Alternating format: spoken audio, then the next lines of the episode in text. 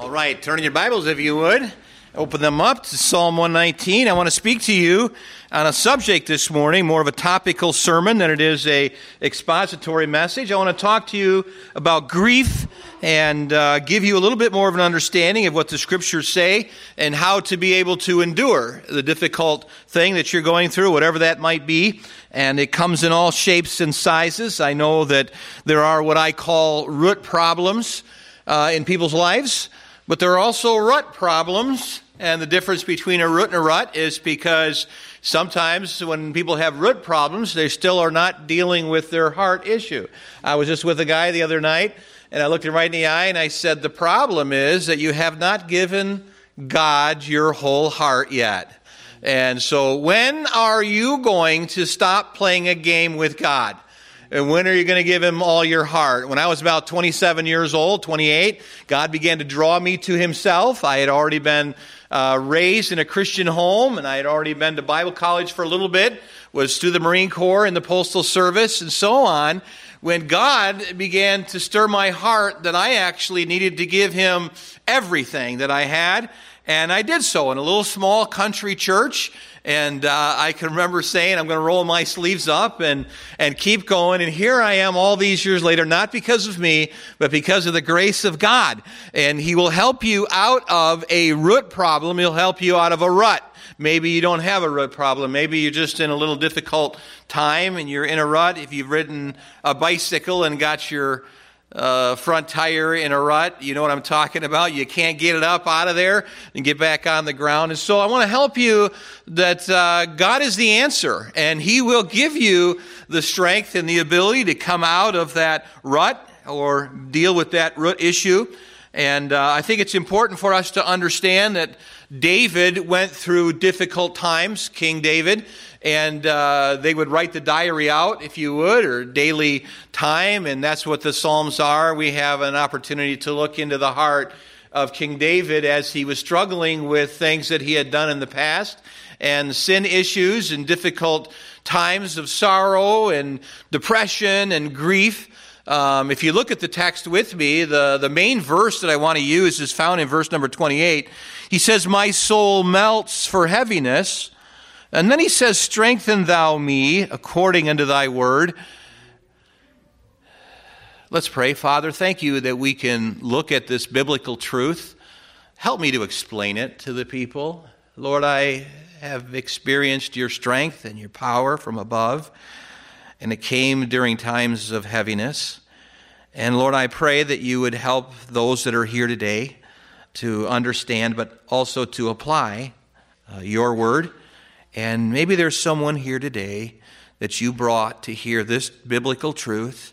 You knew what I was going to preach, and now you want them to hear it. And so I pray, Lord, that every heart would, would pay attention today. We just ask that you would move in this service in Jesus' name. Amen. I want to address the verse in verse 28 where it says, My soul melts for heaviness. What does that mean? Melts for heaviness. The Hebrew word is an interesting word. It's dalaf, and it means to drop or to drip, to distill, like spoken of a house when the rain drops through the roof, uh, continuously rotting the boards to where they want to then fall apart. Uh, I think in Ecclesiastes, this particular word is used by much slothfulness. The building decays and through idleness of hands, the house drops through. You've seen it where roofs cave in. I was driving by a farmhouse that I've seen through the years, and now the barn is now caved in. This particular biblical truth of having a heart that drops down, then it also means to shed tears or to weep, like it says in Job 16:20, "My friends scorn me, but my eyes nourish out unto God with tears. This seems to be the meaning here, I think, more of the heart crying, if you would.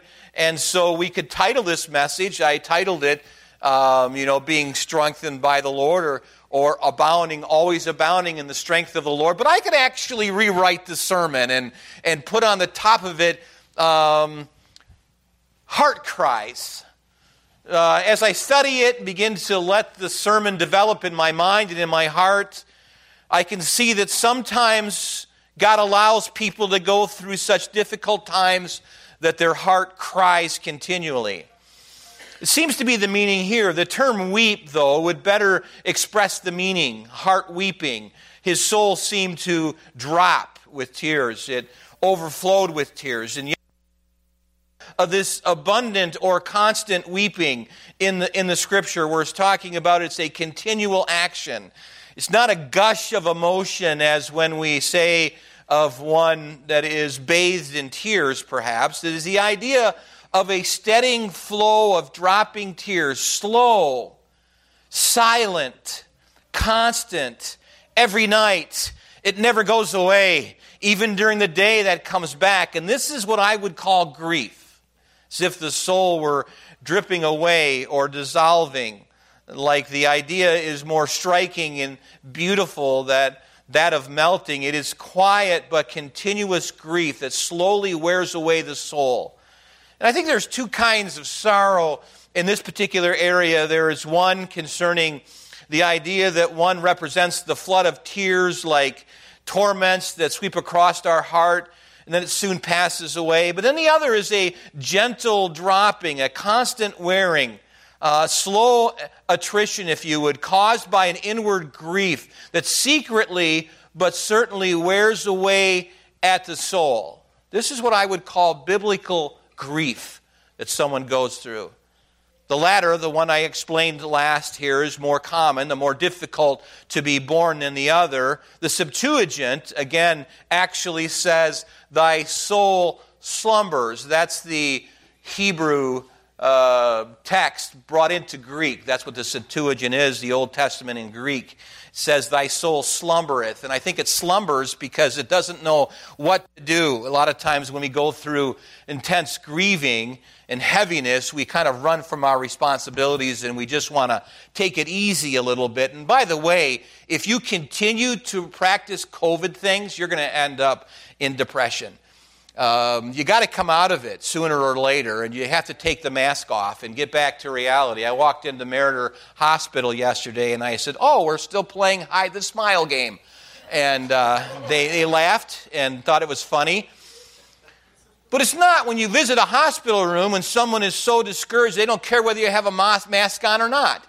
And so there is this heaviness. This word actually here in the text means to be full of grief or sorrow or vexation. It is this silent grief, if you would. No one hears about it. It's hidden sorrow. And how many of us fall back into that secret until life slowly wears away and pretty soon it's been three years since you've even faced the reality of doing something that God calls you to do. This reality brings us to Jesus Christ, and we have to remember that our only hope and our only true strength is going to come from above. That's where our hope comes from, and that's where our strength comes from. It doesn't come from any medical group, it doesn't come from any kind of medicine that we would have. We may have some prolonging, if you would, if our illness is through some kind of medication, but our strength and our power comes from above. It comes from God, and you need to be reminded of that daily. That's why the text is so important. He goes on to say, Strengthen thou me. So give me strength. Strength to meet this constant wearing away, this slow work of sorrow. We need strength to bear great and sudden sorrow. We need it not less to bear that which constantly wears upon us, which makes our sleep uneasy, which preys upon our nerves, slowly eats away at our life. And then he says, according to thy word. He mentions that in other places. We know that. Psalm 119, verse number 9 says, Wherewith shall a young man cleanse his ways? By taking heed thereto according to thy word. And so he's talking about application, not just reading and memorizing and meditating, but actually applying the word of God to your life. Psalm 119, verse number 25 says, My, my, my soul cleaves to the dust. Then he says, Quicken thou me according to thy word. So basically, what we're discussing this morning and what I want you to understand is, is that there are going to be times of grief within our life. I think that there are some widows this morning. I think of Sarah Schmitz this morning. she woke up on Sunday morning and she has to get her children ready herself. Um, Elizabeth Ott has to deal with now the funeral home and so on of her husband. And they're going to experience grief. What is it? Well, according to Noah Webster, grief means the pain. Noah Webster said the pain of mind produced by loss or produced by misfortune or, or injury or evils of any kind.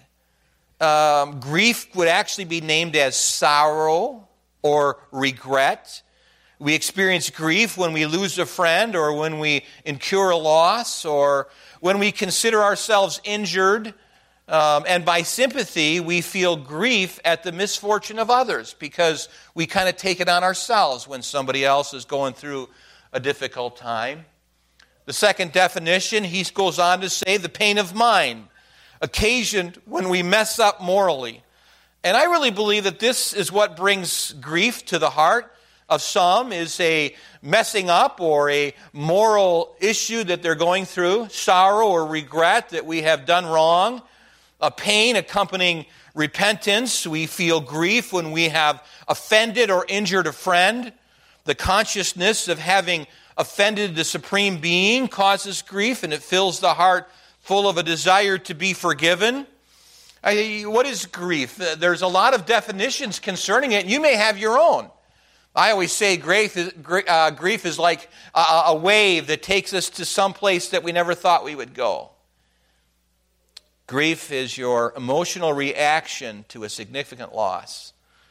The words sorrow and heartache are often used to describe the feelings of grief, whether you lose a loved one or an animal, or your house burns down, or some object of value and it's all gone, maybe a job that you really enjoyed, or maybe perhaps you had a dream. Maybe there was a marriage that went wrong, or maybe your good health is dissolved. And some level of grief will follow that. I, I like reading um, other men's writings concerning grief and, and what they think about it. I was reading a while back, What is grief? And someone said it is bereavement. Grieving is a personal experience. It's the symptoms that could lead to depression, sleeplessness, or could result in a, a, a weakened immune system. There's an author called Edgar Jackson, and he describes grief this way. He said it is a young widow trying to raise her three children alone. Grief is the man so filled with shock and uncertainty and confused that he strikes out at the nearest person, probably those that love him the most. Grief is a mother walking daily to a nearby cemetery to stand quietly and alone just for a few minutes before going to the rest of her tasks of the day. She knows that part of her is in that cemetery and just part of her in her daily work. And in order to accomplish it, she takes the time to experience some grief alone.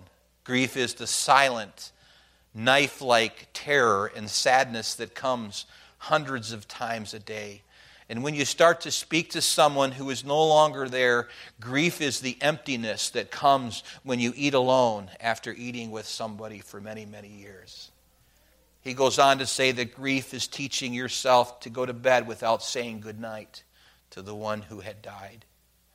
And grief is the helpless wishing of the things were different when you know that they'll never be the same again. And grief is a whole cluster of adjustments apprehensions and uncertainties that strike life in its forward progress and makes it difficult to redirect the energies to keep going on. I don't know if you've ever experienced this grief that I'm talking about, but it's not quite sudden, and neither does it leave suddenly. It's the long term. It's like the wearing down of an old house, and little by little it begins to cave in. I think the greatest griefs that I've experienced were brought on by myself, and I am the cause of it. And we cannot blame somebody else. John Adams said this Grief drives men into habits of serious reflections and sharpens the understanding, but it softens the heart. I think that's what is good about grief because we need soft hearts. David, of course, the case here and the perplexities that he was experiencing. And he was being overwhelmed with grief. His heart was melting away as a candle burning in the night with the fret, the threat of being completely overcome with the darkness and the fears that it might bring. He was dissolving away in tears. The solid strength of his constitution was turning to liquid as, it, as if molted by the furnace heat of his affliction. Heaviness of heart is a killing thing. And when it abounds, it threatens to turn life into a long death, basically, in which a man seems to drop away in that perpetual dripping of grief. And tears are the distil, distillation of the heart.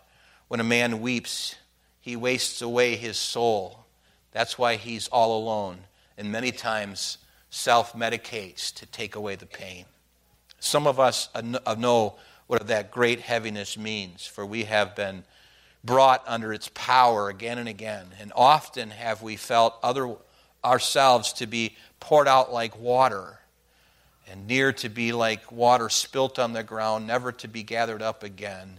There is one good point of grief, for it is the better to be melted with grief than to be hardened with an unwilling, stubborn spirit. And if you have experienced grief, I say that you have experienced God's hand upon you because it has not made you hardened so that you would say no to God, but it, it brought you to the place where you said, Yes, Lord, yes, have your will and have your way. And what will it take for us to change? How much grief was, must me, we experience for us to be able to change our mind concerning God? He has led you this far. I think sometimes when we think about this grief and this hardness of heart, we have to be careful. As the bread of life strengthens a man's heart to undergo whatever God is pleased to inflict unto him, we have to remember that God has allowed us to, to stay behind his cloud of providence, that we would say that God is in complete control of all the events of my life, and I might make decisions and but it's God who orders my steps. And I'm standing up here because of God allowing me to speak to you. And you're sitting in the pew listening because of God and His gracious hand upon your life. And if you've experienced times where you've been worn away, it can actually hurt you if you don't come out of it. Strengthen me, O God. Strengthen me. Strengthen me to do the duties that I was born to do. Give me the power to overcome this difficult grief that actually binds me. Give me the strength to resist the temptations that will harm me before I harm others. Give me the power and the strength to bear up under the burdens of the cross that I am called to bear and carry. Strengthen me. Strengthen me through my afflicted time and my afflicted state, that my spirit may not fail. And help me, help my faith not to fail during these times of grief and difficulty. Strengthen me, though I feel deserted, by the everlasting love from above. And help me and help the godly man in times when he feels like God is not there. Because sometimes our feelings can lie to us if we're not careful. In Sunday school class this morning, I read a poem that was written by Martin Luther, and I want to read it to you. You say, well, Martin Luther, he was a Lutheran. Yeah, he was. Very good, and I'm a Baptist, okay? So keep those things straight. Martin Luther opposed the corruption of the Catholic Church. He did a good job of it. And I think we still need to be careful in this issue because you see, there is just one God, and He is in heaven. And there is one mediator between God and man. His name is Christ Jesus, and you place anything in between, you are full of heresy. It's just the way it is. Martin Luther said this feelings come and feelings go, and feelings are deceiving. My warrant is the Word of God, naught else is worth believing. Though all my heart should feel condemned, for want some sweet token, where there is one greater than my heart, whose word cannot be broken. And so I'll trust God's unchanging word till soul and body sever. For though all things shall pass away, his word shall stand forever. It's interesting when we think about this because maybe we needed to be able to, during that time of grief, experience it so our hearts could be tender enough so that we could do what God wanted us to do. This is true with Samson. Wasn't he strong at one time? And when we talk about Samson, we say, wow, I wish I had the strength of Samson. No, you don't. Because then God would require more of you. And what God has required of you so far, we have failed so much in that.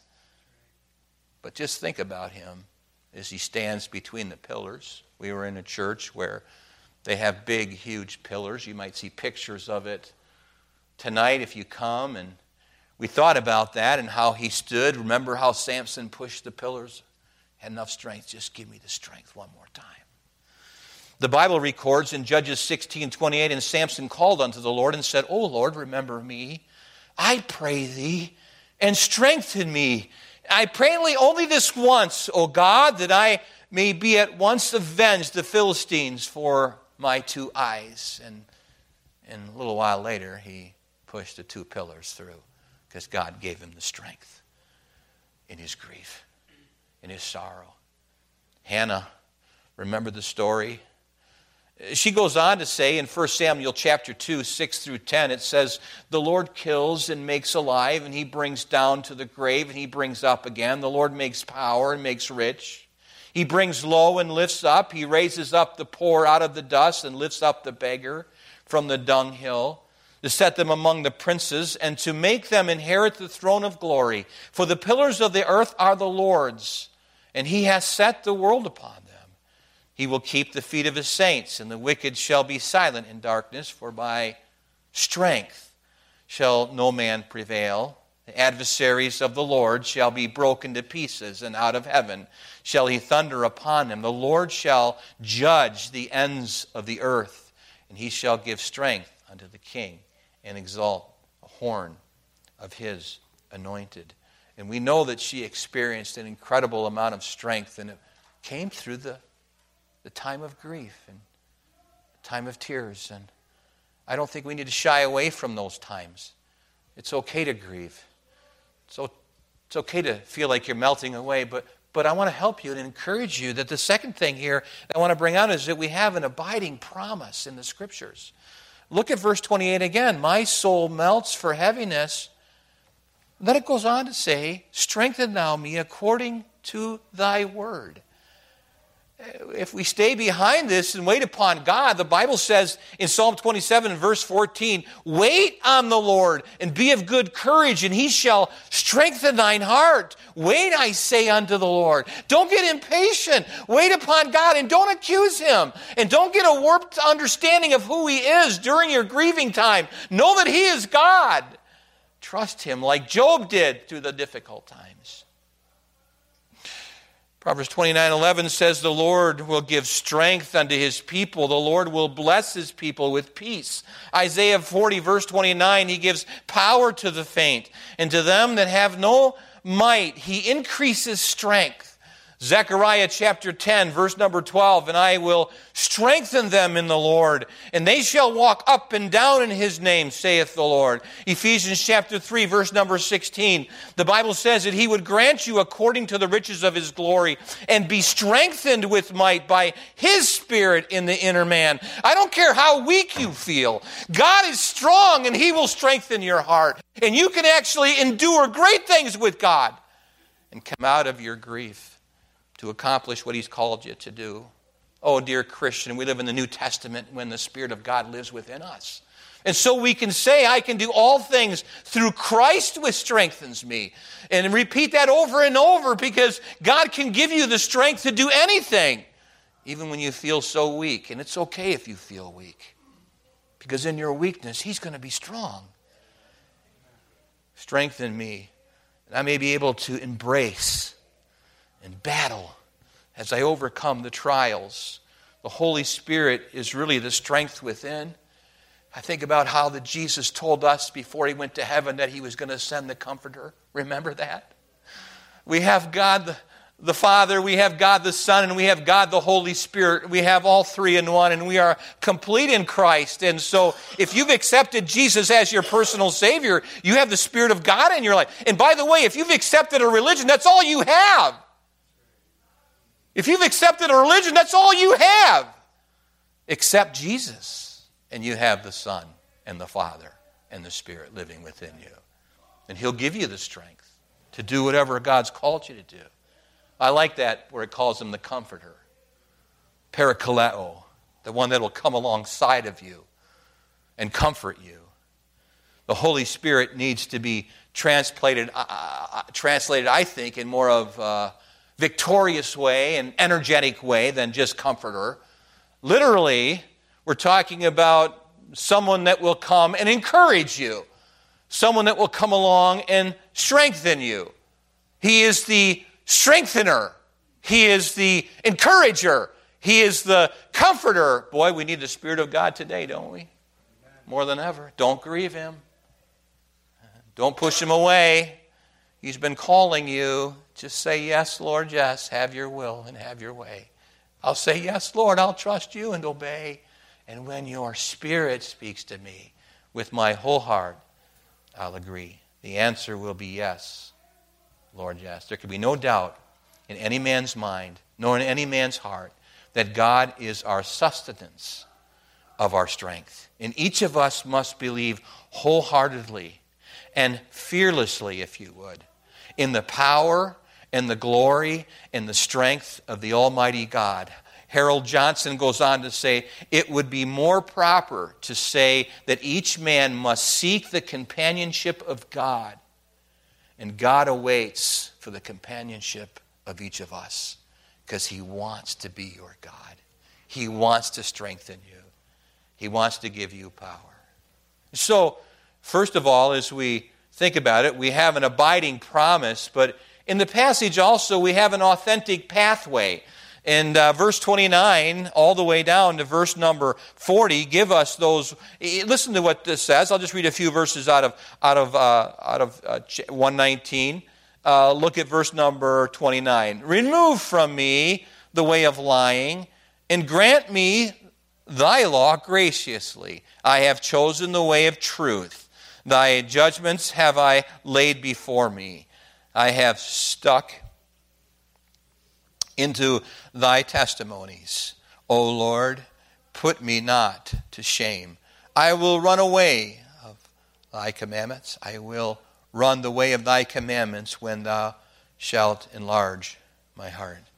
I think it's interesting as we're talking about this because there's a shift now from where he's saying, My heart's melting, to where he's now making some really strong decisions I always say that you know you can you're as close to God as you want to be because you can be really close to him if you choose to be.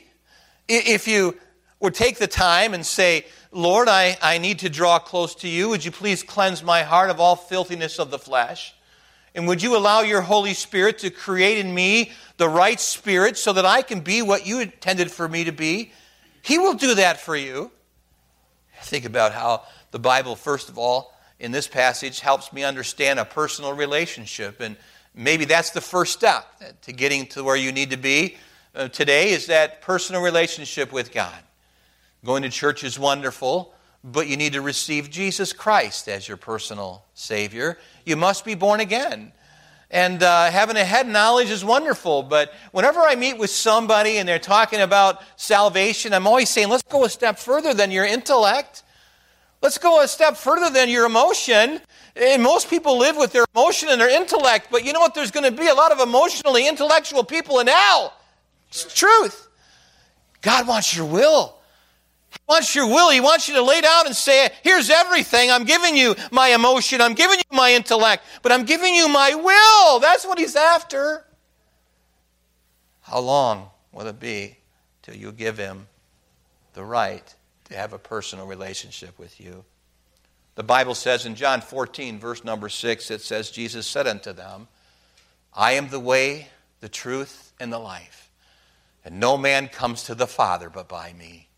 How practical. Proverbs 12, verse 18, it says, In the way of righteousness is life.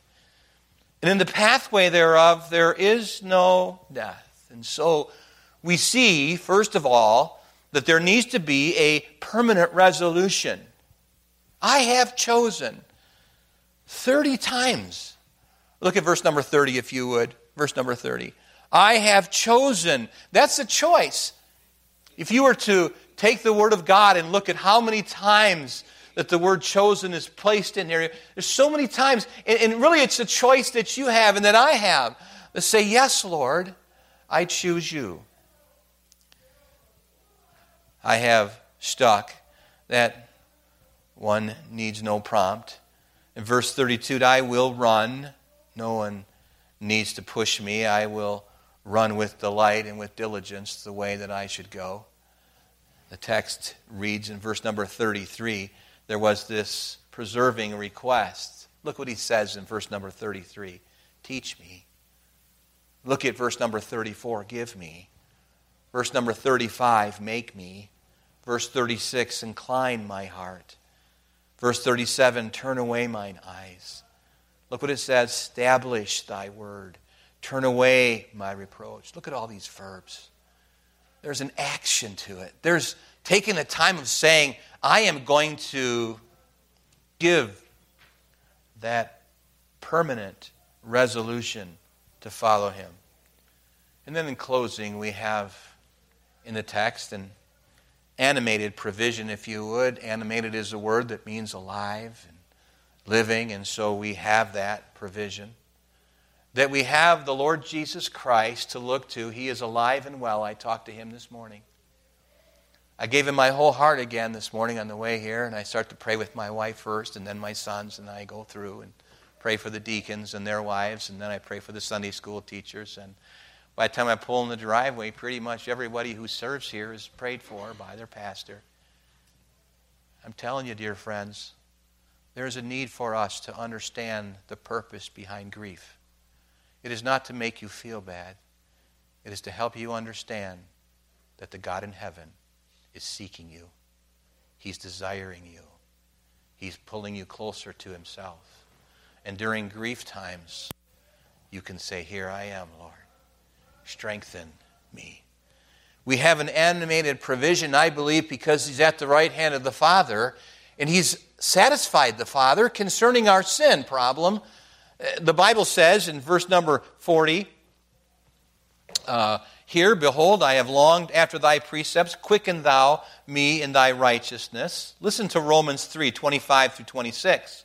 Whom God hath set for to be propitiation through faith in his blood, to declare his righteousness for the remission of sins that are past, through the forbearance to God, to declare, I say, at this time his righteousness that he might be just and the justifier of him which believes in Jesus. What does that mean? That means that Dean Howell, in all of his sin and all the things he's ever committed, will take him to hell without Jesus Christ.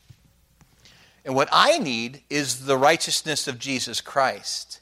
Not by works of righteousness, lest I would boast, but there needs to be a righteousness of God through Christ then given to me. And there needs to be a payment for that, and I, I can't pay the price, no matter how much money I how much time I give to God, I can never repay for, for my sin. The only way that I can have righteousness is through Jesus Christ and His righteousness. So He takes His righteousness then and gives it to me.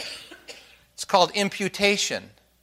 Imputation means that the righteousness of Jesus Christ is placed upon Jerry Oler, and he has become righteous. It's not his righteousness, it's the righteousness of Jesus Christ.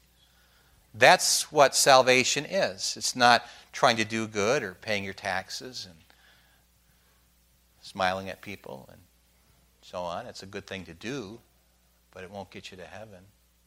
The righteousness of Jesus Christ needs to be placed upon you.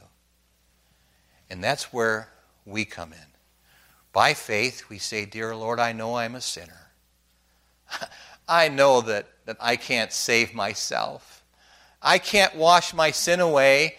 Jesus can. And so I receive Jesus. I open the door to my heart. Forgive me of my sin.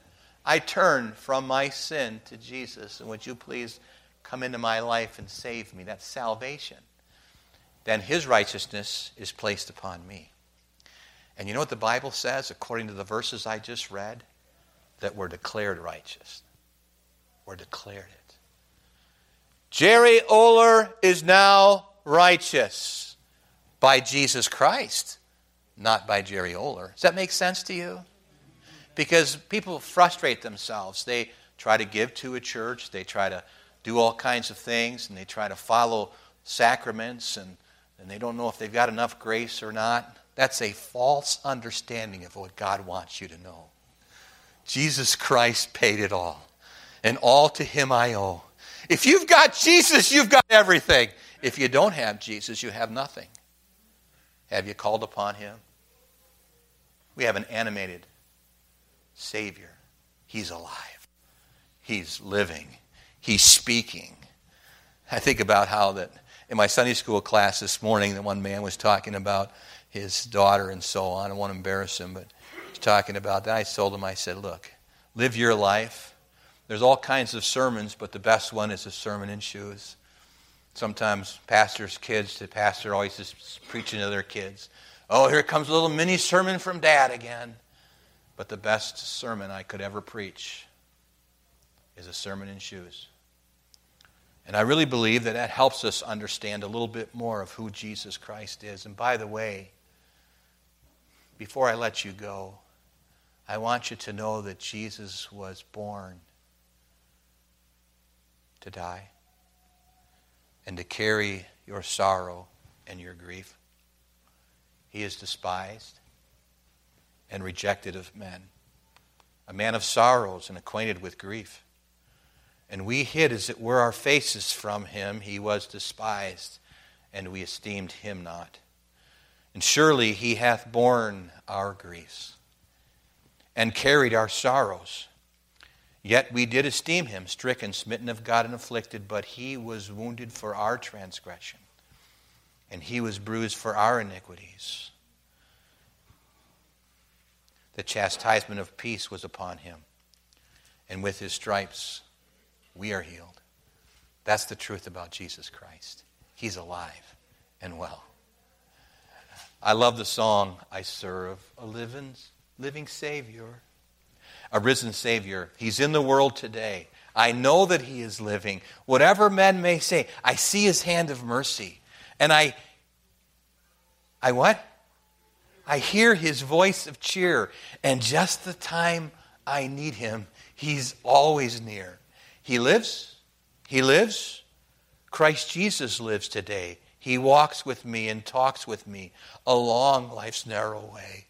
He lives, He lives. Salvation to impart. You ask me how I know He lives? He lives within my heart. What a beautiful words. I think it was the Gaithers that wrote that. I'm not sure. But listen to this. It says, In all the world around me, I see his loving care. And though my heart grows weary, I, I shall never despair. I know that he is leading through all the stormy blasts. The day of his appearing will come at last. Rejoice, rejoice, O Christian. Lift up your voice and sing eternal hallelujahs to Jesus Christ the King, the hope of all who seek him, the help of all who find. None other is so loving and so good and so kind. Are you struggling with grief? Huh? Are you, are you full of sorrow today? Uh, you feel like you're whining away? It's just a matter of time and you'll, you'll go to the grave. Is that you today? Turn to Jesus Christ and He'll give you the strength to be one that lives in victory. Everything depends upon your view of Jesus Christ. Every head bowed and every eye closed this morning. I don't know what you're going through, but God does. Maybe this morning you're sitting here and you say, Pastor Howell, I've never been to a church like this before, but I sense the Spirit of God drawing me. Maybe you've never settled and made peace with God because you don't know how. Someone will show you from the Word of God. But maybe I could help you this morning by encouraging a little. Let's take care of it this morning. Maybe you're here and you would say, I'm not, I'm not, I'm not positive I'll go to heaven when I die. There's, there's doubts. And maybe this morning you'd say, Pastor, would you please pray for me? I want to be a born again Christian, but I just don't know how. I sense the Spirit of God prompting my heart. Would you pray for me? Is there anyone like that? No one looking around. Just lift up your thank you. Maybe someone else with this. Thank you so much. Maybe someone else this morning with these two, a man and a woman, say, Pastor, would you pray for me? Because I don't know for sure, but I would like to know. Is there anyone else? Just lift up your hand and put it back down again. Pastor, would you please pray for me? Thank you so much for your honesty. Maybe you're here this morning and you're a Christian, but you're not where you should be spiritually. Hmm.